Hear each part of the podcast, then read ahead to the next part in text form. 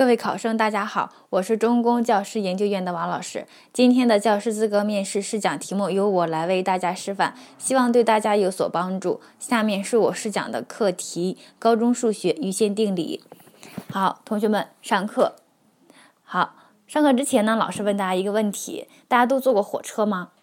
啊，同大部分同学都坐过。那么我们在坐火车的时候呢，经常会遇到这种情况，就是突然发现呢，周围全都黑了啊。我们就是很多人知道了，就是火车进入隧道了。那么这个时候呢，其实隧道是什么呢？哎，就是一段山体，我们把它给凿开之后呢，可以通车，啊这样呢就是很方交通，这样的话就很很方便。那么现在呢就出现了一个很实际的问题啊，说我们要修一段高速公路，所以说呢要凿开隧道，将一段山体进行打通。所以说呢，我们现在啊就要测量该山体底侧两点间的距离，即要测量该山体两侧两底侧 A、B 两点间的距离。哎，如图，老师在大屏幕上给大家打出来了一段山体，我们要知道 A、B 两底端的距离，然后呢，好凿开它，看要凿多远。好了，哪位同学能够有办法解决这一个问题呢？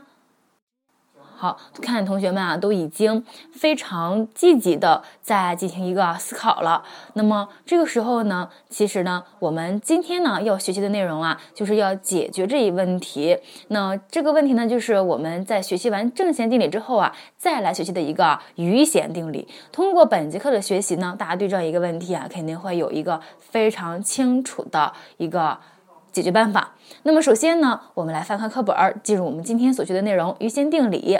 好，那么我们现在啊，先来进行一下这样一个定，用这样一个实际的问题来对余弦定理进行一定的推导，看看我们能够得出什么样的结论。好，给大家三分钟时间，大家运用之前所学的知识，看看能不能对刚才老师提出的问题有一定的解决办法呢？好，看同学们都在积极的进行一个计算。好，有同学已经有有想法了，啊，有结果了。好，时间到了，来，哪位同学先来说一下你是怎么做的？啊，你是说可以先航拍，然后根据比例尺算出距离？嗯，非常好，很有想法，请坐。还有同学呢？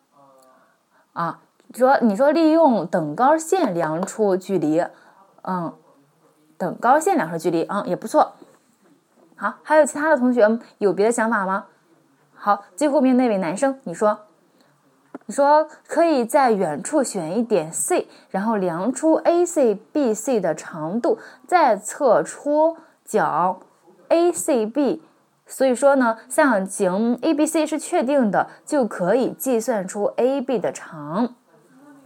好，那么我们来看一看第三位同学所想的这种方法，到底怎么样可以在这样一个三角形中可以。算出 AB 的长呢？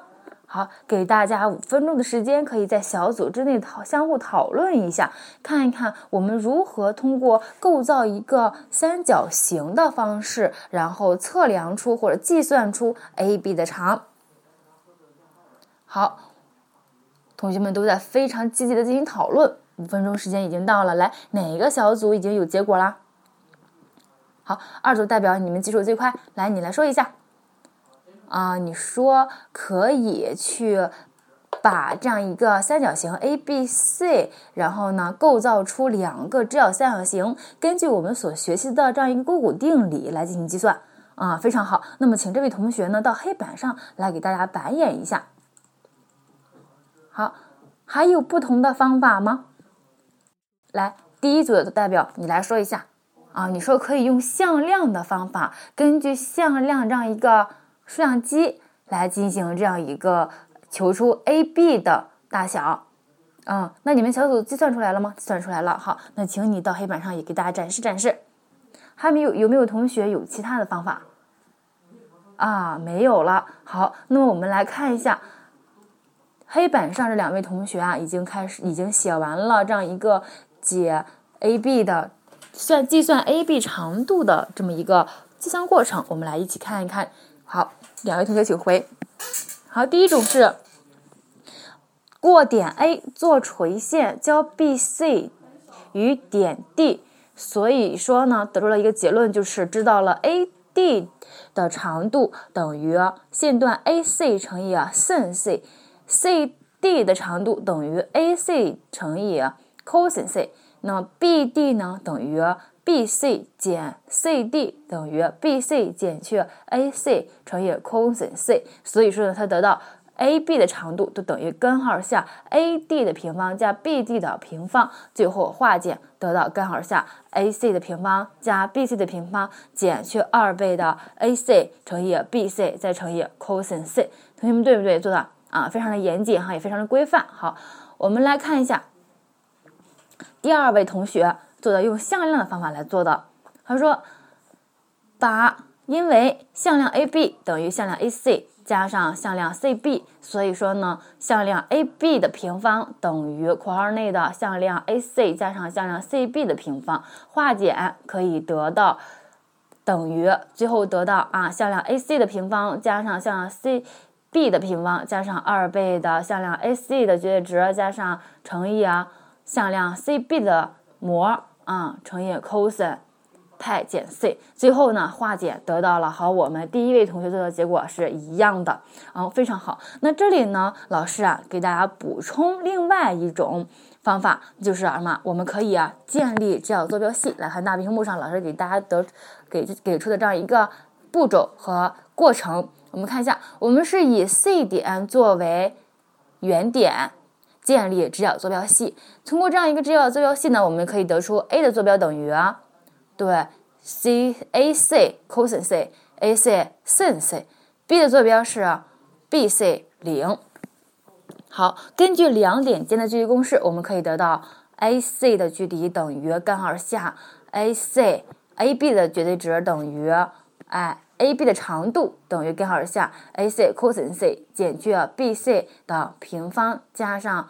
括号内的 AC 乘以 sin C 减零的平方，最后呢得出来的结果是不是和我们上面两位同学做的结果是一样的？好，非常的好哈。嗯，那个我们两位我们同学们呢做出来两种方法，老师啊给大家补充了一种方法，我们用三种方法都得出了 AB 的长度的计算公式。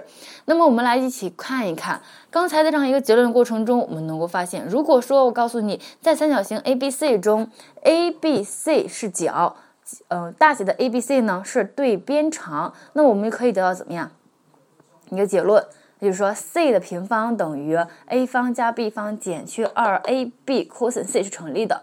那么我问你，如果说其他的 A 方等于 C 方加 B 方减二 B C cos A 和 B 方等于 C 方加 A 方减二 A C cos B 是否也成立呢？哎，是成立的。啊，我们只是需要换一下角，然后进行同样的方法进行求就可以了。那么我们就把这样的公式呢叫做余弦定理，因为呢就是说我们上面的等式中都是与余弦有关，所以说就叫做余弦定理。那么同学们，下面呢再来想一个问题，在刚才的解释过程中，是否可以作为余弦定理的证明的过程呢？哎，同学们思考一下。是否这三种证明的方法都可以作为余弦定理的证明过程？好，我们知道，啊，有同学想出来了，来，第一排这位女生你来说，好，她说第一种是对角的进行一个分类，所以说需要呢，就是说在。第一个方法，也就是说，在这样一个构造直角三角形的时候，我们需要对角进行分成锐角、直角、钝角三种方式情况来进行证明啊，非常好。那第二种和第三种呢？哎，我们就直接的可以作为余弦定理的证明过程就可以了啊，好，非常好。那么我们来，我们能够看到啊，在这样一个。